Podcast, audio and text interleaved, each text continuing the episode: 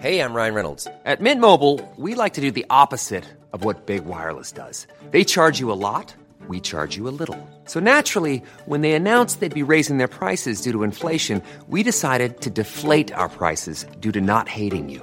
That's right. We're cutting the price of Mint Unlimited from $30 a month to just $15 a month. Give it a try at mintmobile.com slash switch. $45 upfront for three months plus taxes and fees. Promo rate for new customers for limited time. Unlimited more than 40 gigabytes per month. Slows. Full terms at mintmobile.com.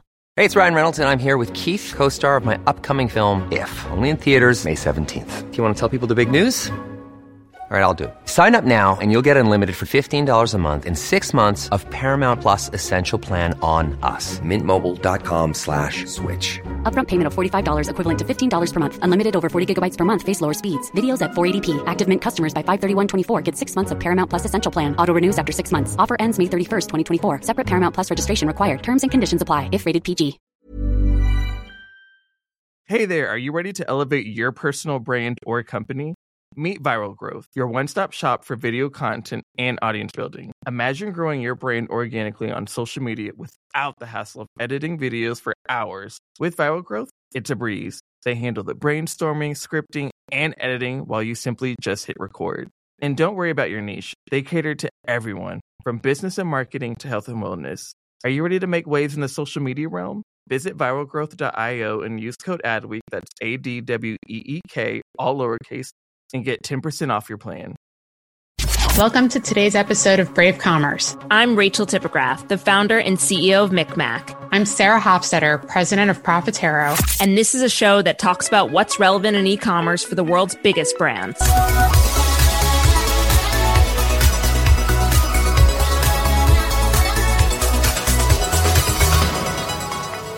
So, Sarah, how do you think our bet went? You were right, Rachel. I, I, I, I respectfully concede. You know, I was right in some regards, but not in every single category. You know, there wasn't a day that actually transferred to every single type of consumer product subcategory. If you're trying to find like the little silver lining to make me not seem like I lost, I appreciate that. But Cyber Monday was the runaway winner in terms of overall revenue as compared to the other days. It's true. What did you end up buying? I think I bought what a lot of other people bought. And I don't mean like the Instapot. I think I bought for myself. I did not buy that many gifts. I bought Nespresso pods. And Justin was right from the last episode where he said that some of those things were going to run out. And he was right. So I lost out on the amaretti. And so I just stocked up on the peppermint and the chocolate. Mm-hmm. Um, but I bought for myself. Looking at a lot of the purchase behaviors, the bigger winners were things like freaking hair clippers, you know? And so when you start looking at all the different things that that won, vacuum cleaners, you're not gifting that. If you're going to gift a vacuum cleaner, you may as well just like throw in the towel to that relationship. Shout out to our clients at Shark Ninja. Great vacuum cleaners. Actually, they they were uh, according to our assessment on Amazon, they were one of the biggest Mm-hmm. gainers. So props to whatever you guys were doing with them. Thank you. They're amazing clients. But it's funny, you brought up nail clippers on the MikMak end. You know, one of our clients that was the true winner of the Turkey Five was Rao's pasta sauce. So again, like people are cooking for themselves, for their nuclear family. Yeah, I mean, I'm curious how many people ended up going with the bigger turkey versus the smaller turkey, but I mean, you're not going to see nearly as much of that on ecom despite all of the momentum against click and collect and things like that. Rachel, what, what else did you see? What was most interesting is that at MikMak, you know, a lot of what we focus on is paid media. And traffic spiked on November 21st. Interesting.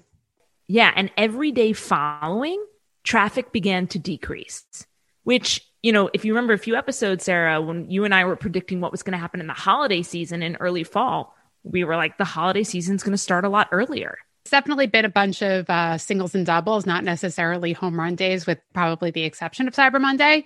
But, you know, somebody on my team brought up, let me give her credit, Laura Richardson, our head of North America customer success, brought up a very interesting insight just as a mom and said, you know, people are shopping more on the weekends in general because that's their time that they actually have to breathe. Mm-hmm. So that actually, you know, November 21st was a Saturday. So I think you're bringing up a really interesting point, which is when people are, are working at home and they have such a hard time separating personal and professional during the weekday, the weekend becomes the time that you do shop. And because the deals were so exceptional all November long, and from what I'm seeing, continuing to be pretty stellar and Cyber Monday rolled into Tuesday. I don't know how many emails or promotions you got saying, yeah, Yep. one more day is Cyber One Monday.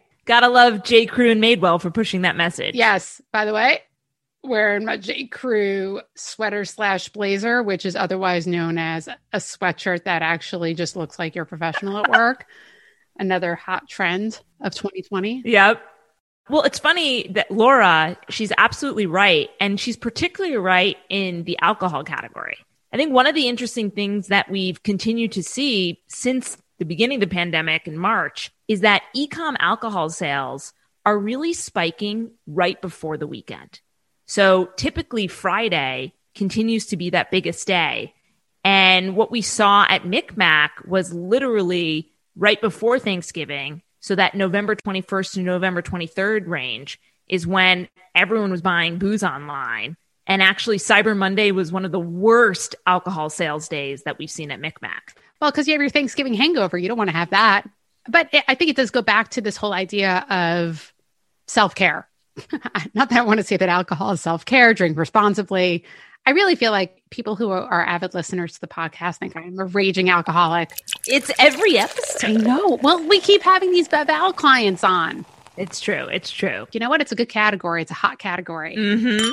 I do think that this goes back to a couple of themes. Number one, uh, is particularly around Beval. One is yes, they're they're buying for the weekends, and so that's likely for treating yourself. B, and I, I don't remember who shared this, and I don't even remember if this is on the podcast, is the idea that Beval can be a last minute purchase because you can throw it into your Instacart. You can throw it into your Drizly. Like those are the kinds of things that even if you run out, like you'll be able to find someplace else to be able to have it. So it's less of an issue, I guess. So we may see that Bev Al continuing to have that drumbeat through to the holidays and, and possibly beyond. And that changes the way you think about marketing because you're not thinking about marketing like the Super Bowl because there is no tent pole, there's no home run. Mm-hmm. Gosh, that's a lot of metaphors here. But you're thinking about it in terms of like the singles and doubles that you can win, whether that's every Friday or certain other ways of looking at it. So you're going from tent poles to tadpoles, you're going from home runs to singles if you're in the Bev Al space. And, you know, Sarah, it's one of the earliest conversations you and I have ever had about e commerce. What I've been preaching my entire career is that e commerce is an always on endeavor and it's hands on keyboard. You cannot just set it and forget it. And this is a mindset shift for most of the categories that you and I work across. I, I think I've stolen that hands on keyboard thing, but I've stolen it with credit, kind of like the way I just gave credit to Oh, Laura. thank you. Thank you. Yes, I think you're right. That's one of those things like we've seen if you've fallen from page one to page two on search results on these retailer websites, you may as well be in the gulag. Talking about being ahead and not falling behind, I'm really excited for Jessica Spence, who's the president of Beam Suntory Brands. She is such an amazing thinker around how to design teams to deliver on what we're talking about. Because if you don't get the team structure right, then nothing can get accomplished. On top of that, one of the things that really makes her special, and I think the organization special, is the fact that they're thinking about how you change and then boom, changing. Mm-hmm. And to steer big, big companies like that is no small feat, but to recognize the changes in consumer behavior globally and adapting as such, I think is just remarkable. Well, let's bring Jessica Spence onto the show. Another sister who has a like minded spirit like Sarah and I, a bias towards action. Yes. Jessica, I'm so happy you made the flight from Singapore to New York for this recording. I'm delighted to be here. You know, you've spent the last 15 years in the spirits industry. And this year, I imagine there's been potentially more change than in the last 15 years when it comes to your industry. Why do you think it took a pandemic to transform the spirits distribution model? I think when you look at the drinks industry overall, this may sound a bit self critical, but I, I would say We are a relatively traditional industry when you think about how our product is made, where we come from. I think there was a large feeling when sort of quote digital happened that, okay, yeah, this is happening out there, but it's not really happening to us. We're still going to put liquid in barrels. It will still sit there for 15 years. All of those wonderful pieces of craftsmanship and heritage in our brands, you know, they're not really going to be changed by this.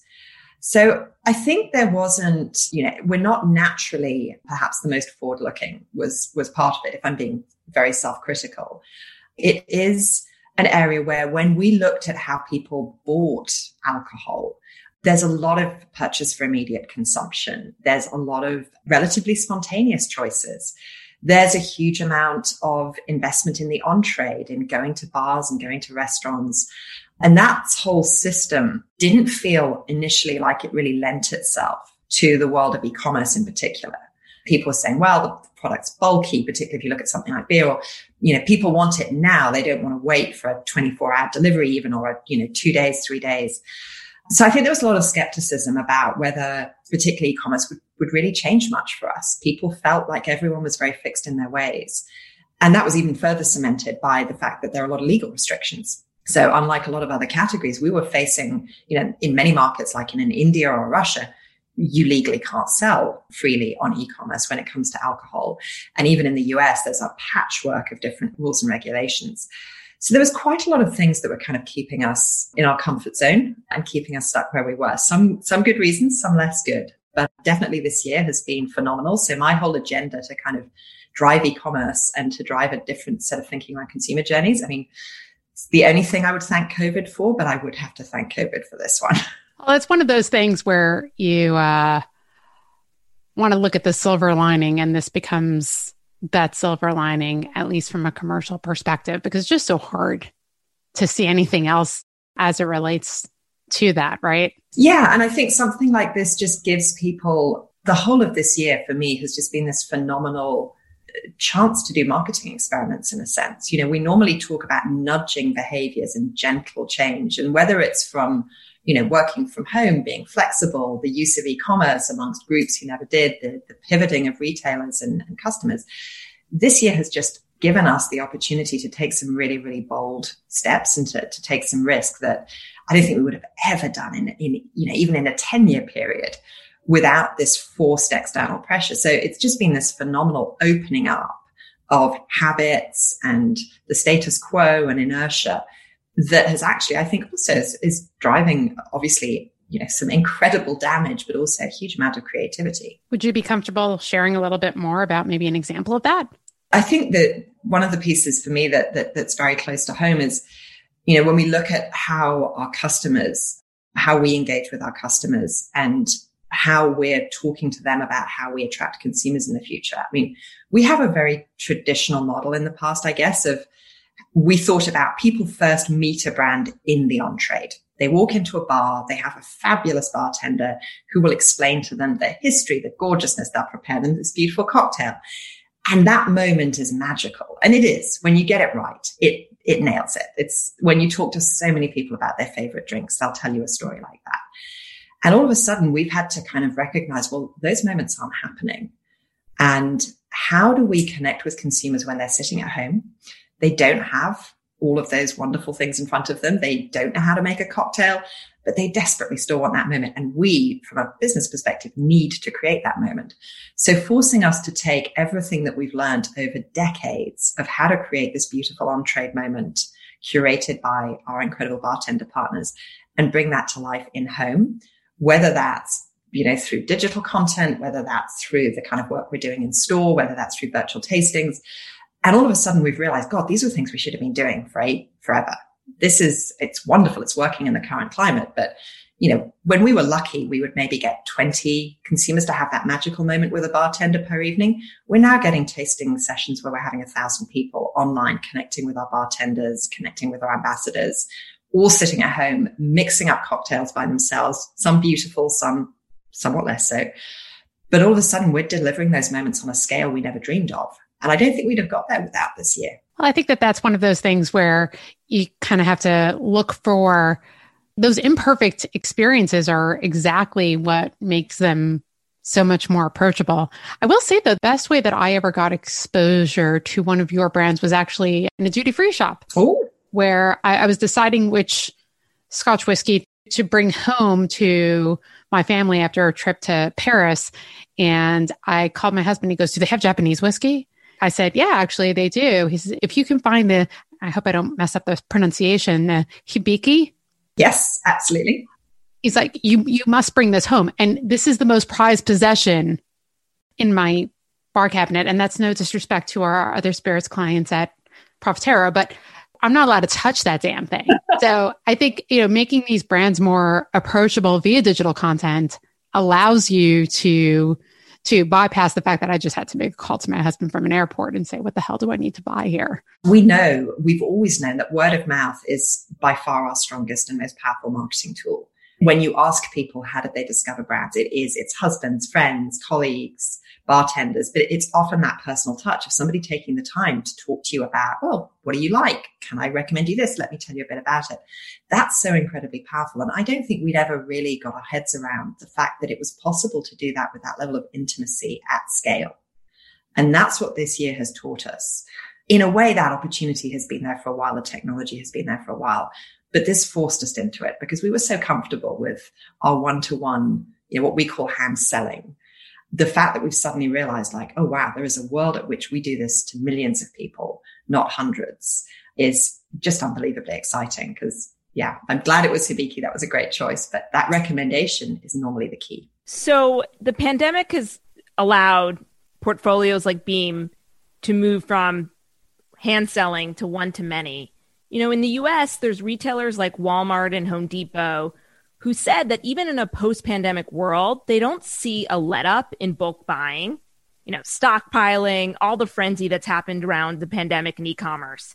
How do you foresee physical retail, restaurants, bars, e commerce all shaking out post pandemic? God, that's the, that's the million dollar question. If I knew the answer, I would, I would probably be earning a lot more than I am. I think there are very different things happening. And I, I think the first thing I would say is I don't think there's a global pattern when we're looking at data from Europe versus Asia versus the US, we're seeing incredibly different responses. That's partly because they had different start points.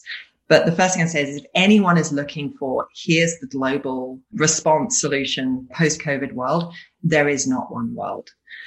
If I look more at, at, the US specifically, I think, you know, for me, when I look at ecom here, what I'm seeing actually mimics a lot of what we saw happening in Asia actually with the SARS pandemic you know, SARS in a sense gave an incredible boost in penetration of e-commerce. It got a huge number of people who did not have that as part of their standard buying repertoire onto the platforms, comfortable with it. And that was sustained. That really gave the biggest boost to, to e-com in China and the levels you see penetration and frequency of shopping at now. I don't believe would have happened as fast without SARS. And I think that's what we're seeing in the US and in large parts of Europe. So you have to assume that that is going to continue, that most people are having a pretty good experience of that. I think that is quite diverse across rural and urban areas. I think the rural experience of e-commerce is still not strong and therefore probably will see less shifts there. But you will see in urban areas where you've got high population density, a phenomenal shift um, in the whole grocery area, but in, especially in alcohol, which was pretty low. And I think what that means is for the ecom providers is yes, people are stockpiling, but a lot of the behaviors around spontaneous purchases, just thinking, God, I've had one of those days and I just need a drink this evening, which I'm sure a lot of us have had recently. That's going to keep happening. So ecom providers need to know that they are absolutely in stock. They need very immediate delivery options. They need probably lower minimum order quantities, which they're not going to love. And they have to develop that flexibility. And we have to work with them to make sure that happens, or we will lose out on those shopping moments. And people will go, I'll have something I've already got in the fridge already. So I think that level of flexibility and immediacy, which again, when I look at Asia, you know, why is e-commerce so prevalent in Asia? Because you can literally order a can of Coke and have it on your desk in the office in 25 minutes in Shanghai. That flexibility and that, that immediacy is going to have to come. It's going to be expected. So they're going to have to deliver on that, particularly in the urban areas. I can't even get that in my own house. No, I mean, most people are like, no, no, no. I mean, like to go from my, my, my office to my kitchen and still have it in 25 minutes because I can't find the damn thing anymore. the first time I saw that in China, I was like, no, really? Like, what's the catch here? they're just like, yeah, because, you know, consume Chinese consumers pretty demanding. And that's like, yeah, that's what I want. I want it now. So bring it to me. How do you think about the impact on margins there? Because obviously labor costs vary market to market. So even as we kind of look more broadly into both ecom fulfillment, last mile, but but also you were talking about, you know, varying minimums and things like that. Like how do you balance that idea that, you know, maybe e-commerce might be a, a lower margin business than obviously in the bar, which is not always necessarily an option in today's world, but even going into the direct retail location, how, how, do you how do you balance that meeting consumers on in the way that they want it, yeah. versus the necessities of running a profitable business to you know keep yourselves employed. Yeah, and, and that's a huge challenge. And that's one thing where, again, sorry, I keep, keep coming back to China, but for me, it's just such an interesting market to look at when you're kind of thinking about what the future might look like because it is a, a bit ahead. China trained people to pay for delivery.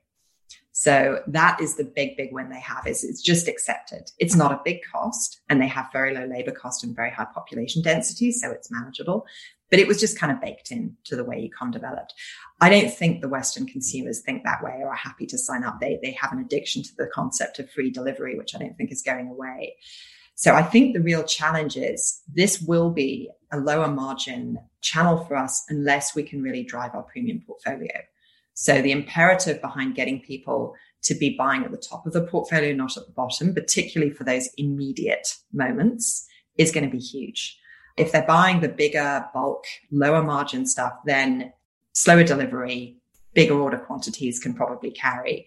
But we need to make sure that, you know, if we're not able to cover those costs through a charging for delivery model, which I think is unlikely, then we're going to have to somehow make it work by trading people up.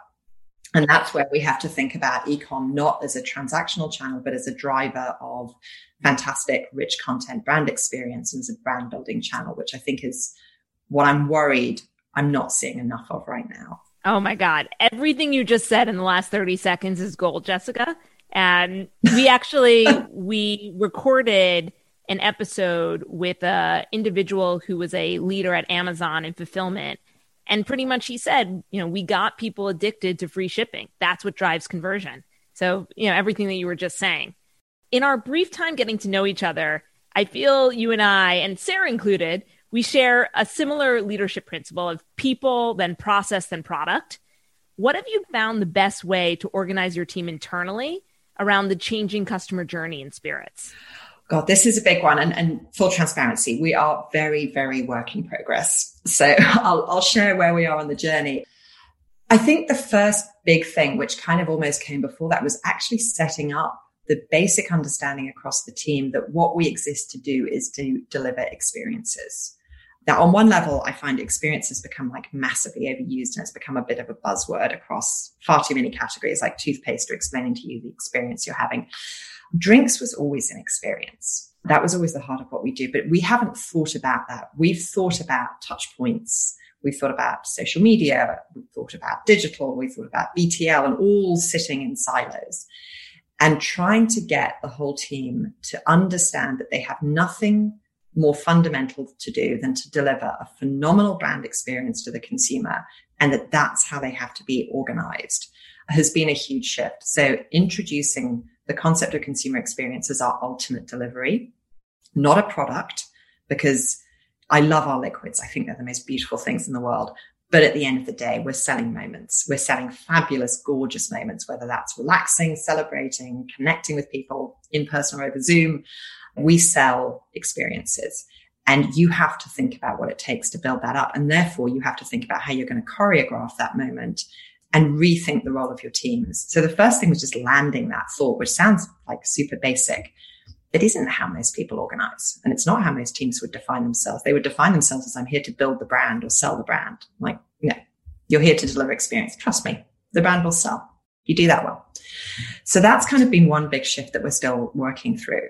The second big area has been around looking very much at both on a people and a process side on speed and responsiveness. I think, you know, people who've perhaps been more advanced in, in ecom than us for a while already know this. But the frequency of internal engagement and how you keep people connected to fast changing changes that, you know, in real time data of getting a range of inputs coming in and having the flexibility to action them. Most of our processes are not designed for. We are designed at best to kind of pivot and change maybe on a monthly basis if we're lucky. Sometimes like tiny, tiny things you can do in a week, but really tiny. And getting people to understand that they're going to get data in on an hourly basis and that that's going to tell them what they need to be changing and discussing with the customers and how they need to be thinking about the site and the content and how they need to be pivoting faster. We just didn't have the processes to let that happen. Physically wasn't the time or the, the moments people didn't understand. So I think focusing everything around speed and responsiveness, not chaos, which can, you know, take agility to an extreme and you just get complete mayhem, but organized speed and responsiveness. And I think designing processes with that at the heart of it is really important. We talk about that with, with our clients a lot, the, the, uh, the maturity curve mm. and how you accelerate the maturity curve without being, you know, reckless. Those who were in e-commerce and were focused on evangelizing are not necessarily the same people that are change management people. Yes. They could be like the gurus, if you will, the emerging media people, the same people that evangelized search in the early days and social in the early days.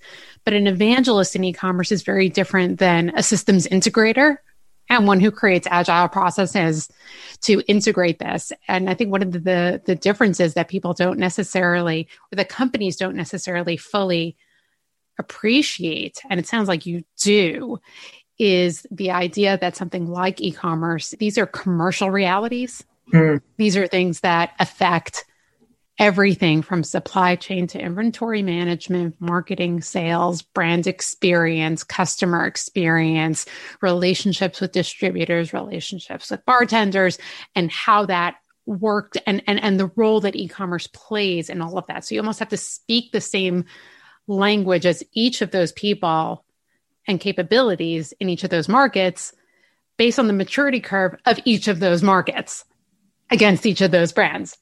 Pretty freaking hard.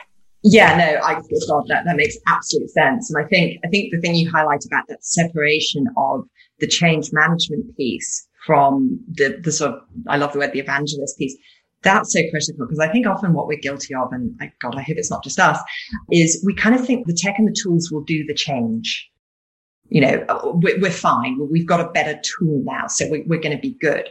And we massively underinvest in the people required to drive the change management. We sort of think if we, if we give people the right things, then they'll, they'll kind of work it out by themselves and it's all going to be fine. And we're like, no, just because you put a phenomenal tool in front of people, if you've not engaged with the team and said, what's the change management journey? Who's accountable for that? And it can't be the users. It needs to be somebody separate. It needs to be somebody whose only job is saying, how are we going to get usage of this? What's it going to take? Who do I need to engage with? How do I coach them through that process? And how do I change our processes to make sure we get full value? If you don't do that, you, you're just adding shiny toys on top of things, but none of it actually changes and people default back to what they were doing. Um, so you may have individual stars, but you haven't created an e-com system and you haven't created actually a digitally connected system again, delivering those experiences. No, but and you know, that's something yeah, I want to double click on what you just said, Jessica, because it's so important for every marketer and executive to really understand. You only get out of software what you put into it. And I think that's why Salesforce is one of the most valuable companies in the world. Salesforce made their product so complicated that the only way a company can actually use it is if you assign a Salesforce administrator. And that relationship to headcount to software in order to drive success is so important. Yeah. And I, you know, for me, I'm a massive fan of, of simple systems that don't need that sort of ongoing engagement, but of investing heavily during the time of implementation in the change management to get the new habits and new behaviors, you know, set into the team perfect world, your tools should be intuitive. They should help the team. They should be the kind of thing, they should be magnets for the team. You know, it should be the place you get drawn to because you suddenly realize how much value it's adding. But even with that, even the most amazing piece of software is never going to just land by itself. You have to give it that early stage of teaching it to walk, teaching people to play with it, um, and, and get it settled. And I, I think that's, you know, normally it's about a six month process minimum where you have to just have this change management piece alongside it. And then hopefully it's up and running by itself and fabulous. But if you don't do that, you end up with, yeah, a, load of white elephants, which you're normally paying a lot for and you're getting unbelievably little value out of. Or worse, negative value. I mean, I think, think about Twitter 10 years ago if you had the wrong person representing your brand on Twitter, whether that was 10 years ago or even yesterday, and there are plenty of people that still are getting it wrong, the way you can erode your brand equity is is is extraordinary. And I think the same thing would be true in ecom. If you teach people how to if you give people a tool and they misunderstand the data or they misunderstand the action, you could be pissing away a lot of money. You could be burning bridges with retailers. There's there there is so much risk of, of using the tools incorrectly. I mean, my, my husband had asked my son to, to cut up a, a fence panel last week. And I said, are you crazy? Like he's going to cut off his fingers. This is, this is a terrible idea. This is my second reference to my husband. The first is about drinking. The second one is a gift about giving my 19 year old son power tools. This isn't really helping his PR. I hope he doesn't listen to the podcast. I mean, if he did, I know yesterday my husband cut up the fence panel just to be clear. But but i think that's the whole thing. You got to give people the tools that they and and and teach them how to handle it. And and and if they can't mm. have them apprentice until they can. Yeah. And you know we've also got to be very humble on this. This is often a bunch of data that doesn't look like anything that we've seen before. And particularly i find at a senior management level it's hard to explain sometimes, you know, not won't speak, speak ill of my current colleagues who are amazing and very forward thinking. But in my previous company, I, I did sometimes struggle when they were saying, can't you just like on this whole digital nonsense, can't you just give me like a GRP? Like, no, no, that, that, that's not going to happen. But, you know, for people who grew up in a world where TV was the media, that was much more comfortable. And they're looking for that level of, oh, I know what that number tells me. I know what that number means. I can work with that. And on ecom, you know, it's, it's on one level, people are kind of blown away by the depth of data you can get. But on the other hand, it's very unfamiliar. And therefore often it ends up that data ends up getting pushed very far down the organization instead of being elevated up to the more senior levels because it often has strategic impact beyond e-commerce.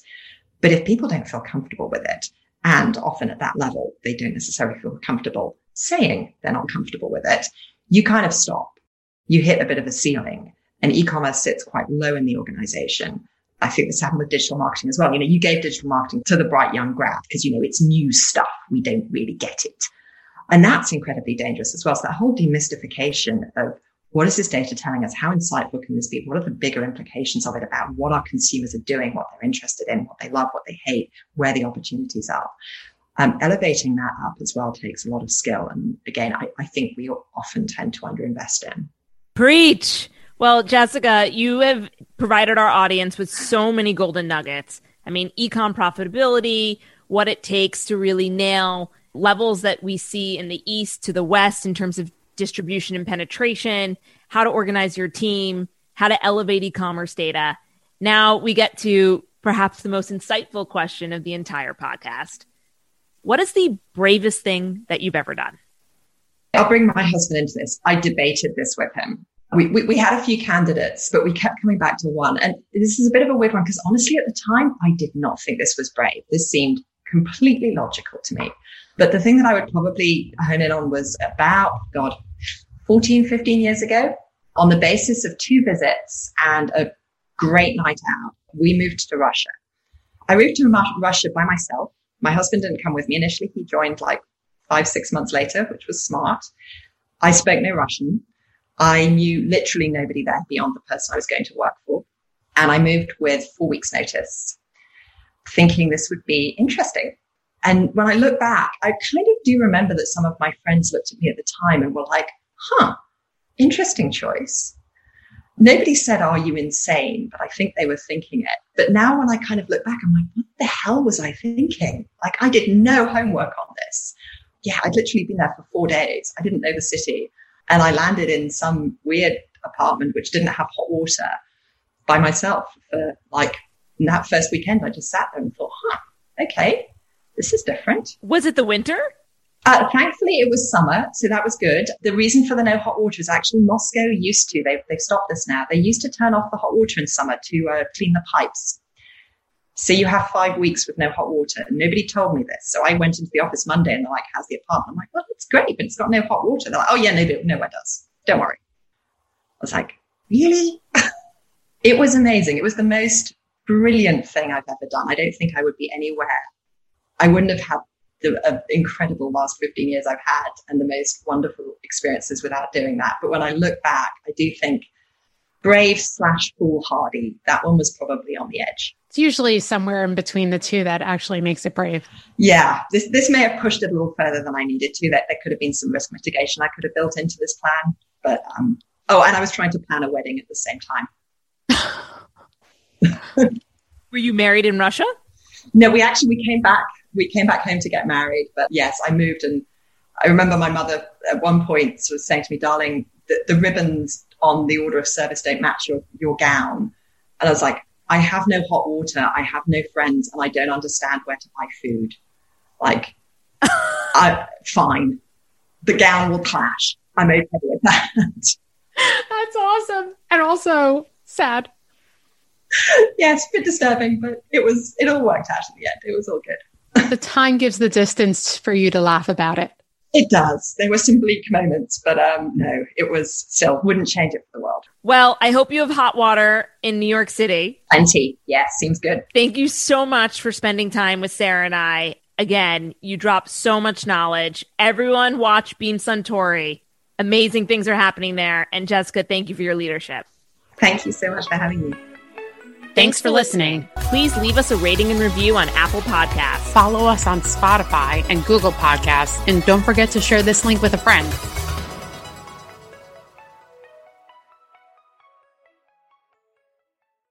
Hey there, podcast fam. Are you ready to break free from the social media rut? Hold on to your hatch because we've got just the thing for you. Meet Viral Growth, your one stop shop for leveling up your online presence. Whether you're a personal brand or a company, they've got the tools and know how to take you to the next level. With Viral Growth, forget about those endless hours of video editing. They handle everything from brainstorming to polishing your content so you can just focus on being awesome. And guess what? We're hooking you up with a sweet deal. Use code ADWEEK for 10% off when you sign up. Ready to take your social media game to the next level? Head on over to viralgrowth.io and let's turn those digital dreams into a reality. When you make decisions for your company, you look for the no brainers. And if you have a lot of mailing to do, stamps.com is the ultimate no brainer. It streamlines your processes to make your business more efficient, which makes you less busy. Mail checks, invoices, legal documents, and everything you need to keep your business running with stamps.com.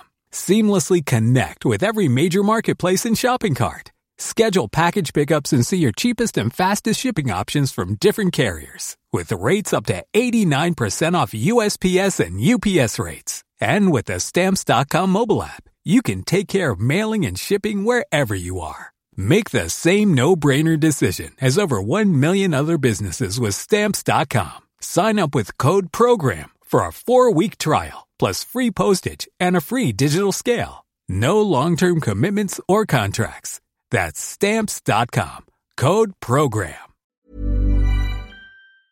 Hi, I'm Jackie Cooper, Global Chief Brand Officer at Edelman and the host of Touch of Truth, a new podcast launching on the Adweek Podcast Network. My dad gave me this incredibly smart piece of advice meet everyone once. As a result, I've met some of the most fascinating and inspiring people on the planet. Now, on Touch of Truth, we're coming center stage and sharing the mic to experience stories of truth, insights, and visions for the future that will challenge your way of thinking. Touch of Truth is available wherever you listen to podcast. New episodes come out every Tuesday. I do hope to see you there.